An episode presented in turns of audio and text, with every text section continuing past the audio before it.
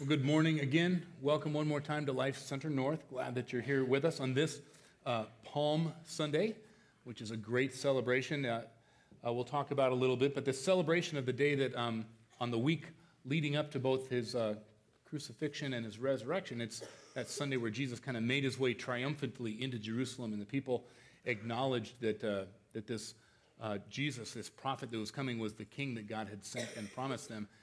it's, a, it's a big deal. And it's kind of a high point in the life and ministry of Jesus. And have you noticed, I'm sure you have, that um, not just in the biblical pattern, but maybe even in the pattern of the lives that we live day in and day out, there's this, um, there's this pattern of having those moments that are just like the real high peak moments where everything's going good and great and there's triumph and there's victory and there's winning and things seem to be coming together. And then those are followed by some lower moments that you'd have to kind of characterize as kind of down in the valley, right? Down in the depths where maybe there's some illness, maybe there's some problems, or some difficulties, or some reversals, and things are just painful and hard. And then hopefully on the other side of the peak and the valley is going to be another peak that you begin to ascend to on the other side, right? And it's actually one of the things that's great about being a church together is that when we come together like this, some of us are sitting here and our life is just riding high on the mountaintop and we're doing great, but we might be seated right next to someone whose life is down deep in the valley. And we need each other, right?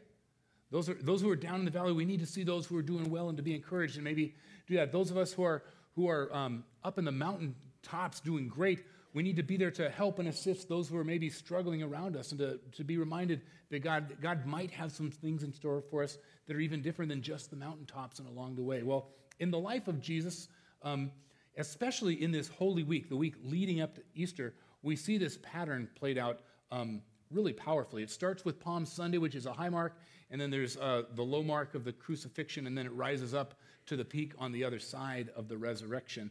Um, but because today's Palm Sunday, I do want to I do want to mention at least what that's about, um, because in a lot of there are, uh, in a lot of church traditions, Palm Sunday is a huge deal. It's like right up there with Easter almost, and every Palm Sunday they'll have like a little uh, like a pageant with the kids, and they'll come in with the palm leaves and doing that. And if they have a live donkey, they'll find one and ride someone in pretending to be Jesus and stuff. It's really cool and a lot of fun. And that's some churches will do that.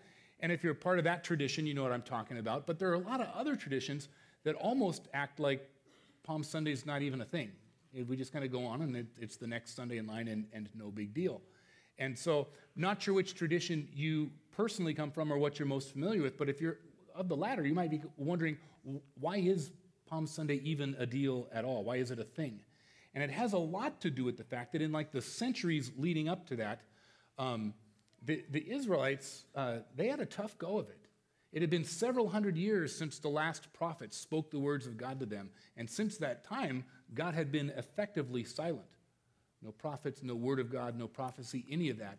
And so the last thing they heard 400 some years ago were, were these promises of a deliverer, of a Messiah, of one who would come along and set them free and lead them into God's promise and all of that. And they loved that idea. Who wouldn't, right? But what they encountered wasn't um, the deliverer, wasn't the king, wasn't the anointed Messiah. They, they actually encountered several hundred years of just being an oppressed and conquered uh, people. Whether it was the Greeks, the Medes, the Persians, or the Romans, they just kind of handed Israel down the line, and Israel was always ruled by somebody else. And then finally, they begin to hear uh, whisperings and rumors of, of possibly a, a prophet in the land. And, and his name was Jesus, and there was even some, some talk about that he taught with a, a new kind of authority and a new kind of power. Some said that he could do miracles, that he could heal uh, the blind and the lame, and so that they would see and that they would walk. Um, there, were, there were rumors, there were stories circulating around that he was just feeding anybody who had need of food. And even if all he had was a few fish and loaves of bread, he could feed thousands at a time with that. And that here he was coming to Jerusalem. And maybe, just possibly when he arrives, this is it. And so as, as uh, Jesus makes his way towards Jerusalem, the, uh, the rumors and the whispers, they get louder and they become cheers. And, and pretty soon there's crowds cheering. And one by one, individuals become a crowd who are beginning to acknowledge and understand this is it. This is not just a guy, this is a guy who fulfills God's promises. This is not just an interesting teacher. He is the very unique Savior of God who will lead us into the fulfillment of God's promises. And for 400 years, my ancestors have been waiting for this, and now I get a front row seat to the fulfillment of God's promises. It's happening, and it's happening here. They're very excited. It was a party. If you, had, if you got to be in Seattle celebrating the Super Bowl at the parade that they had there, wall to wall people couldn't get anywhere, just crazy. This blew that away by miles. Just a crazy celebration. And so we remember that. We remember Christ coming triumphantly, triumphantly into Jerusalem and the people recognizing that this is the promised Messiah of God. But then, in keeping with the pattern, following this high point of, of a Palm Sunday reception where they're saying, Hosanna, blessed is he who comes in the name of the Lord. Here is our Savior. Here's our Messiah. There's the peak of that reception, but we know in just a few days that's going to dip down into the valley. By Friday, they're shouting, Crucify him, crucify him. And he's put to death on the cross. And then on the other side of that, uh, given, given three days, is the triumph of the resurrection as well. So as a week goes, it's a pretty power filled week. There is an awful lot going on. And uh, what we learn from the pattern is that we experience God, the way, and we encounter God differently in the peaks than we do in the valleys. Have you noticed that?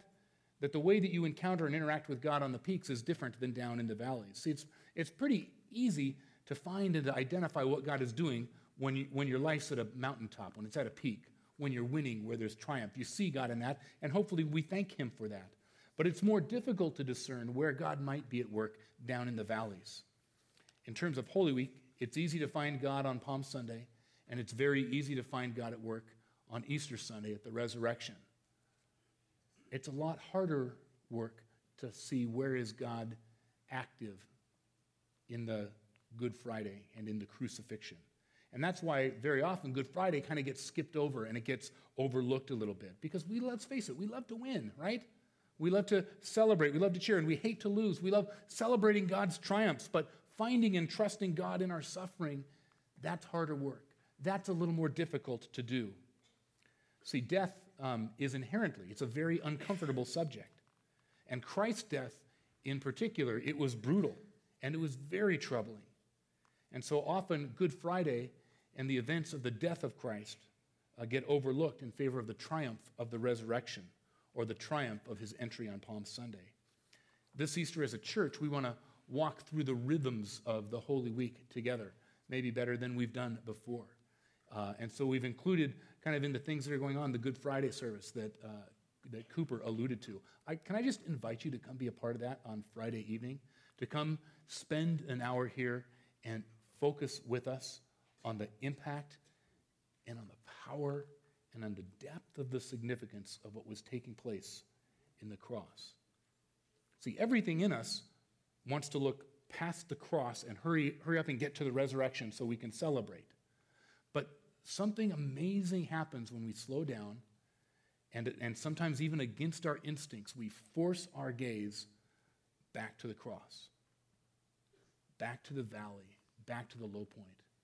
Where maybe against what's comfortable, we force ourselves to take a close look at the suffering and the agony and the pain and the price uh, that Christ paid.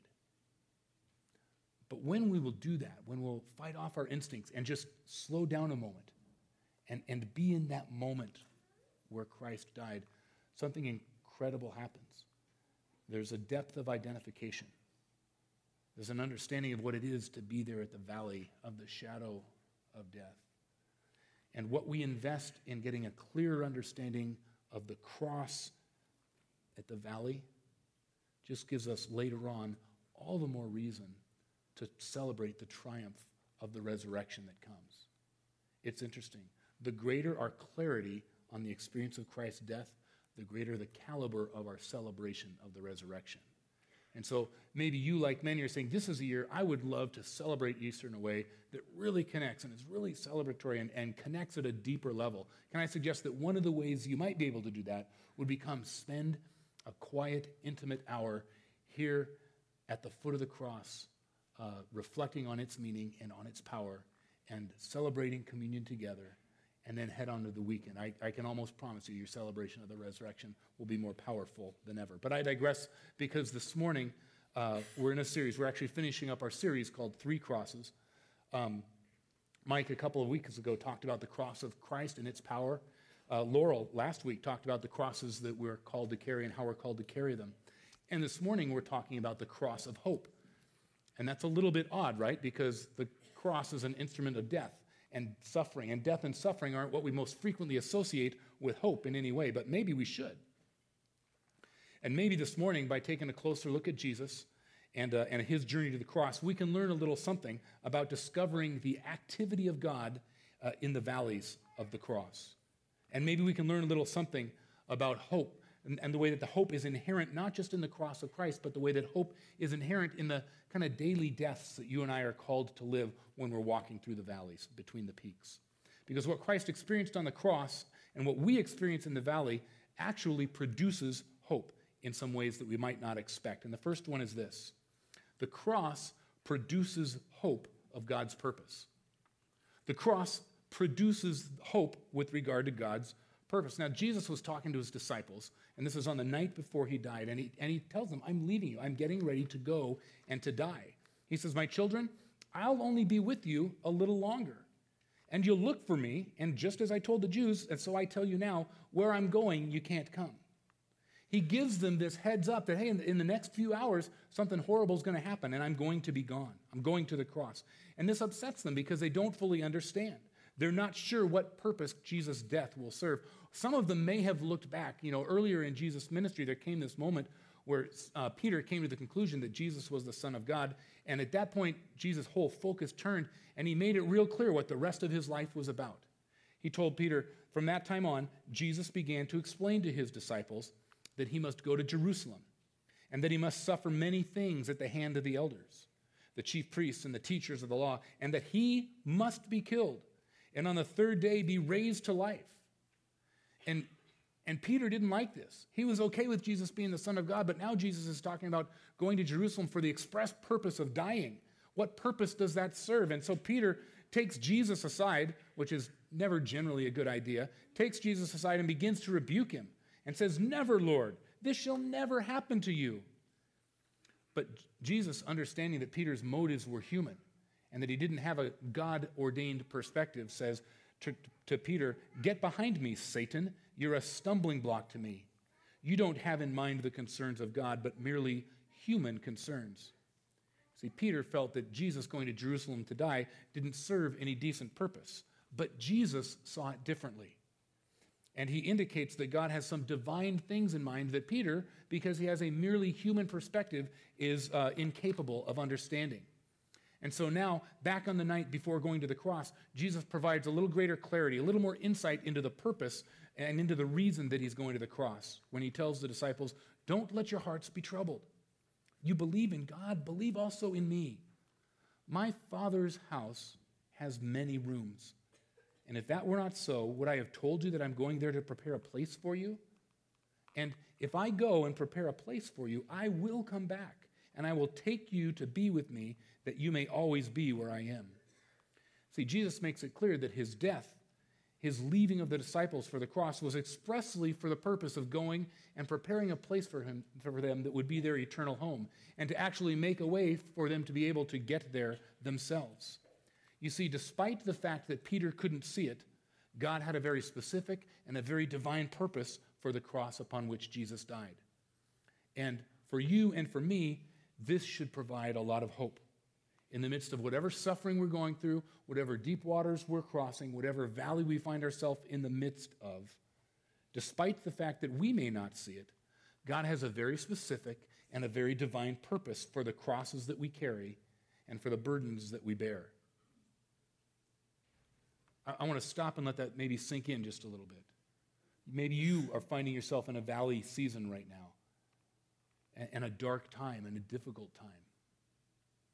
And maybe you've felt or even maybe heard the voice of the enemy rattling around in the back of your head, or maybe even coming at you in the very human voices of people around you, telling you that God's not at work here. God's absent. God doesn't care. He's not involved. He has no plans for you. He's abandoned you, and that's why you find yourself in the valley. Can I just say that if we understand Jesus' trip to the cross, that one of the things that becomes clear is that whenever we find ourselves at the low point, we can look and say, there is purpose here. I may not be able to see it, and I may not be able to discern it, but I can state by faith that I believe that it's there. And, and if that's true, boy, doesn't that change the way we will pray about the circumstances we find ourselves in? I mean, I know how I pray when I'm down in the valley. God, help me. God, take me out of the valley. Raise me up. Lift me up. God, save me. Rescue me. Help. That's my prayer. Help me leave this place I dislike.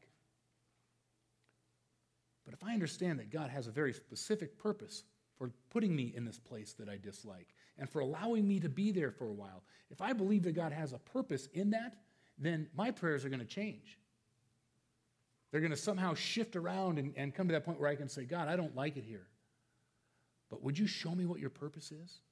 Clearly, you've brought me here for something, and I'm blind to it now. God, will you help me see? Will, will you reveal your plans? Will you reveal your purposes? And maybe that's you. Maybe it's time this weekend even to begin changing the nature of the prayers you're praying to say, God, show me your purpose, rather than, God, show me how to get out of this situation. So the cross, it produces the hope of God's purpose. Every time we endure the cross, endure the valley, we can, we can rejoice in the hope that God has a purpose. But the cross also produces hope of God's presence. It's not just about that God has some plan for us as we walk through, it's that God will be with us in the moments of our suffering. Jesus went on to talk to his disciples. He said, But very truly, I tell you, it's for your good that I'm going away. Unless I go away, the advocate will not come to you. But if I go, I will send him to you.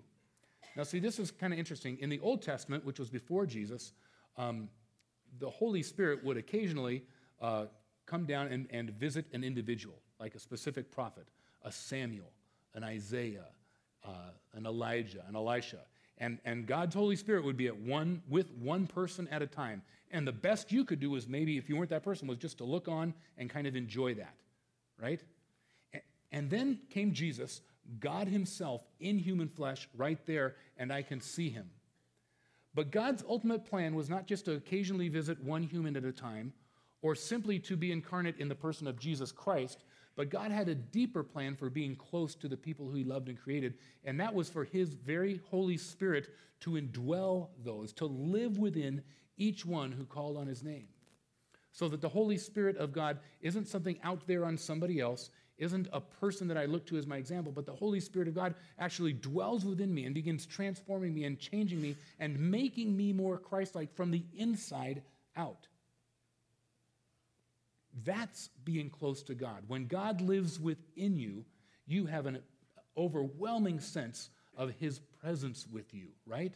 But what Jesus understood and what he shared with the disciples was this if I don't go to the cross, if I don't go through the suffering, if I don't leave you, we'll never get to the place where the Holy Spirit gets sent to live inside you. In this moment, Jesus says, It feels like I'm leaving you and it feels like I'm abandoning you. It feels like I am going to leave you alone. If you feel like you're being isolated by the pain and the struggle and the death and the burden of the cross. You feel alone. But even in that aloneness is the hope of God's presence, which is to come, the Holy Spirit. So, in those places where we are not on the peaks, when we're down in the valley and we feel absolutely isolated and we can't find God at all, we have this promise that even in the going in the, in, at the at the bottom of the darkest valley of all, the cross, it is fraught with a sense of God's plan to bring his presence to his people. That should be encouraging for those of us who are walking through that valley ourselves to say, God, it's not just that you have a plan and a purpose for this, it's that you're with me in this for sure. Oddly enough, it's in the midst of the death and in the midst of suffering and loss that we can become most keenly aware of God's presence with us, right? The psalmist wrote in a, in a verse that's really familiar Even though I walk through the valley of the shadow of death, I fear no evil. Why? For you are with me. God is not absent in the places of our suffering. God is very present. He is with us even in the valley of the shadow of death. So that when Jesus cried out from the cross, when he said, My God, my God, why have you forsaken me? He was taking upon himself a separation from the presence of God the Father that he had never experienced. And he did so, did so so that you and I would never have to experience it for ourselves. On the cross, Jesus was willingly stepping away from God's presence so that you and I might always have access to it. So we're never truly alone in our suffering. Because not only is God with us because the Spirit dwells within us, but the message of the cross is also this that Jesus himself suffers with us, that he understands what it is to suffer and to know pain and to die. And as much as his death was on our behalf on the cross, he is continually bound to our suffering and our sorrows. So, back again to our own experience and by way of application when we find ourselves in the valley, which is, which is all too frequent, right? We find ourselves there and we're used to playing, praying, God, help me out. But what if, in addition to praying, God, will you show me what you're doing, show me your purposes? What if we said, God, would you reveal to me your presence? God, would you show me where you are in this? Would you lead me to the places where I can feel your love and your grace and your care um, most powerfully, even in the midst of the suffering, even in the midst of the valley? The cross, it produces uh, the hope of God's purpose and the hope of his presence, both of those for sure. But it also produces the hope of God's promise. You see, inherent in the events of the cross is the promise of the resurrection, the promise of eternal life. Jesus had said it really clearly For God so loved the world that he gave his one and only Son, that whoever believes in him shall not perish, but have what? Eternal life. And elsewhere, John had said to one of his followers, Jesus, uh, John writes that Jesus said to her, I am the resurrection and the life. The one who believes in me will live even though they die. And I will confess that, like the idea of living even though they die and eternal life, um, those sound like very religious words to me that don't always um, come across as real practical and, and very genuine and real. Um, and a lot of people really struggle with this, asking, is this what Christians really believe? that one day, if Christ doesn't return, I'm going to live out all of my days and I'll come and I'll take my last breath and that I will die. And that my body will be laid to rest in whatever fashion uh, that happens, but that at some point in the future, Christ will return and something amazing will happen to that body of mine that's been laid to rest. That God will speak the word and that which is dead will be literally raised up to live again and not just to live again in like we live here and now, but to live again eternally and without fail. That's, it's an astounding claim, right? When you stop and think about it, that I will die and then I will be raised up to eternal life. That's a big deal. It's a big claim. It was one of the qu- questions that the church in Corinth had. So after Jesus had uh, lived and ministered and died and he was raised from the dead, and after he had uh, ascended up to heaven, you know, the Apostle Paul, some 30, 40, 50 years later, was doing his missionary work. He founded a church in the city of Corinth, and uh, he kept in correspondence with them. They wrote back and forth, and they had a question. They wondered um, about the resurrection. They, now, they believed that Jesus had been raised from the dead. They'd talked to eyewitnesses of the fact. They'd heard all the testimony. They believed that Jesus had been raised from the dead. They were just a little unclear, unclear about the implications for themselves. They wondered if being raised up from death into an eternal and everlasting life was just for Jesus, or whether those who uh, followed him kind of could get on, in on the deal as well. And so they asked Paul, What's the deal with the resurrection? Do we really get to, uh, was that Jesus only that got to be raised from the dead, or do we get to be included?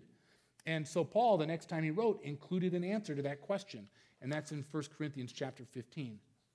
Uh, and he's really, he's unmistakably clear about uh, what he taught about where resurrection is concerned, the promise of being raised to eternal life. He says, I declare to you, brothers and sisters, that flesh and blood cannot inherit the kingdom of God, nor does the perishable inherit the perishable.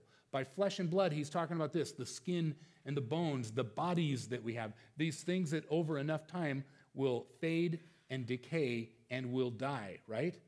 And, and he says, this flesh and blood, this decaying part of ourselves, it's not ready to take on eternity yet. He says, Listen, I will tell you a mystery. We will not all sleep, but we will all be changed. That is, um, some people will still be alive when Christ returns and when the resurrection happens. Many others will have died prior to that. We won't all sleep, but all will be changed. And in a flash, in the twinkling of an eye at the last trumpet, for the trumpet will sound, and the dead will be raised imperishable, and we will be changed. For the perishable, that is, flesh and bone and skin and muscle and fat and whatever all else is included. The perishable must clothe itself with the imperishable, and the mortal with immortality. And when the perishable has been clothed with the imperishable, and when the mortal has been clothed with immortality, then the saying that is written will come true that death has been swallowed up in victory. That's a powerful, unmistakable, unapologetic claim. To follow Jesus is, among other things, to recognize that inherent in the darkness and the pain of the cross is the hope of the promise of resurrection. And it brings up, right, the obvious question well, what's that going to be like? Right? I mean, I can understand, um, you know, there are a few, a few different accounts in the Bible of people who died and then got raised back up to dead. Lazarus was one of them. There's a, a, a widow's son and a couple others, right? I can understand that they died and Jesus made them alive again, right? They, they were alive again in just the same way that they had been before. They were the same person. They lived, they breathed, they carried on their life. Eventually, they got old or ill, and then they died for real and, and finally for them, right? That wasn't a resurrection, that was a resuscitation. They'd been dead for a while, they were resuscitated, and then they kept living for a long time. Okay, I understand what that's like, but when you talk about resurrection, you're talking about a much bigger change than that. You're talking about something that, that is not designed to last forever, something that gets sick, ill, decays, and dies, and it changes and becomes something that will last eternally and forever. What will that resurrection body look like? What will it be like? What will it feel like? What will it be able to do? What won't it be able to do? Will it be anything like my current body? How will it be different?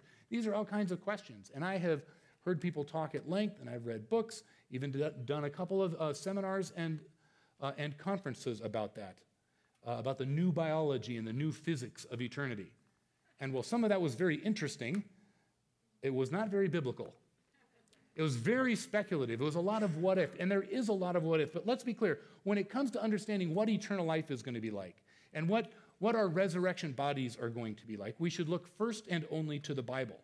And our claims, whichever ones we make, shouldn't extend beyond what the Bible claims and supports. So, what does the Bible say about what our resurrection bodies will be like, about what the experience of being made alive eternally will be like? The first clue we get is this, as Paul is writing to the Corinthians. He says, But Christ has indeed been raised from the dead, the firstfruits of those who have fallen asleep. So, in the same way that Christ was raised from the dead uh, on Easter morning, right? He says that's the first fruits. What he experienced then is the first example of what all of us are eventually going to experience, those of us who believe in Christ. It suggests that our experience of the resurrection will be very similar to what Jesus experienced. Okay, so, what do we know about what Jesus experienced, right? Well, we do know this. We know that, that his body before the resurrection and his body after the resurrection were, were at least kind of similar, right? Because he showed himself to the disciples and said, Look, it's me. And when they doubted, he said, No, look, it is me. I got same holes in my hands. I got the hole in my side from where the spear was plunged in while I hung on the cross.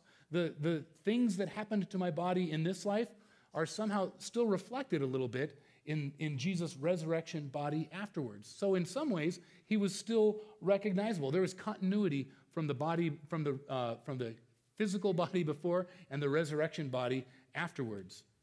But then there are, there are also some things we see that are really different, right? Um, in some ways, it seems like that for whatever reasons, and this is not a conference, a seminar, a book that I'm going to just speculate, but let me just observe that the laws of physics as we know them in this life didn't really consistently apply to Jesus' body after he was resurrected. So the disciples are gathered in a room and the doors are locked and the windows are shut because they're terrified about the, the, the rulers and the Pharisees and folks that are out there. And they're locked in a room, locked up tight. Jesus isn't with them. They're doing their thing. And then they look up and Jesus is in the room with them without the door having been opened, without the windows being open, without anything crawling through. The, the doors and the walls and the physical material that formed that room somehow didn't stop his resurrection body from getting inside.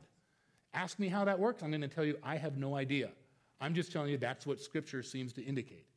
Here's something else that happens with Jesus' physical appearance after the resurrection. Do you remember there's a couple disciples, they're walking along the road to Emmaus, and they're trying to figure out what this whole cross thing and Jesus raised from the dead, and they're talking about it and they're processing. And this guy just comes up and joins them and starts talking with them and teaching them from the Old Testament all that God had promised. And they walk all the way in and they don't recognize Jesus. And then in a conversation, once they get there, he says the word, and it's like the scales drop from their eyes. And it's like, oh, now we do recognize Jesus. Now, what's happening there? I don't know. But they, what, what their eyes saw where the resurrection, resurrected Jesus was concerned was different than the way they beheld uh, just a Jesus in the regular life. So, will we be recognizable to one another on the other side in heaven in eternity? Yeah, we will. It seems to be. But will there be differences? Yes. Do we know what all those differences are? No. And that's a good thing because we got all of eternity to figure it out. If we could fit it into this time now, it'd be real boring rest of eternity, right? We got some learning to do. That's all good. Paul goes on to provide an image that kind of helps us a little bit. He talks about taking a seed and planting it in the ground and how, how what you put in the ground is different than what emerges coming up. He says, Some skeptic is sure to ask, hey, show me how the resurrection works. Give me a diagram or draw me a picture. What does this resurrection body look like anyway? If you look at this question closely, he says, you realize how absurd it is. There are no diagrams for this sort of thing. We do have a parallel experience in gardening. You plant a dead seed. Soon there is a flourishing plant. There's no visual likeness between seed and plant. You could never guess what a tomato would look like by looking at a tomato seed. What we plant in the soil and what grows out of it don't look anything alike. The dead body that we bury in the ground and the resurrection body that comes from it will be dramatically different. I, for one, am grateful about that fact. I like that kind of promise. So, when we're resurrected, the perishable, the material, the physical fleshly part of us that is our body, it's going to undergo an extraordinary change. We're not just going to be like wispy, non material spirits or ghosts. And I say that because that's not what happened to Jesus. That's not what he became. We will still be recognizably ourselves, um, and we will be able to recognize one another. We'll have physicality of some kind, just like Jesus did after the resurrection. But like Jesus, it'll be a new kind of body that's equipped and prepared to last forever. That's no breakdowns, no illnesses, no conditions, no syndromes, no Advil needed. Life's getting better just to think about it.